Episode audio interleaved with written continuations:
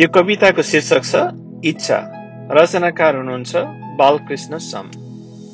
इच्छा छ यो महेश अन्तिम जसै यो मृत्यु सैयाजली। मेरो रक्त सुकाउला मगरुला अन्यल भई छटपटी। त्यो बेला मुखमा बुटीहरू परुन् नेपालकै केवल।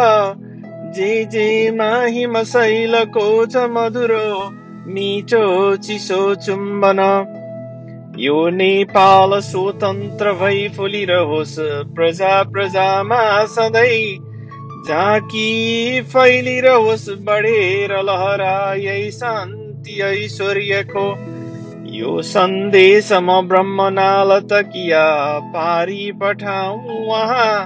साक्षी शङ्कर श्मशान पछिका आशा रहेका जहाँ बजला मन्दिरमा तथास्तु जब यो घन्टा दिँदै उत्तर। हाँस्दै शान्त भई उही समयमा नेपाल हेरी मरौँ।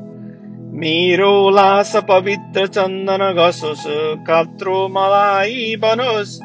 नेपाली सुकुमार हातहरूले खस्रा बनेका लुगा नेपाली बनका कपुर तुलसी श्रीखण्डका साथमा प्यारो सुन्दर आर्य घाट ततको साझा चितामा जलौँ।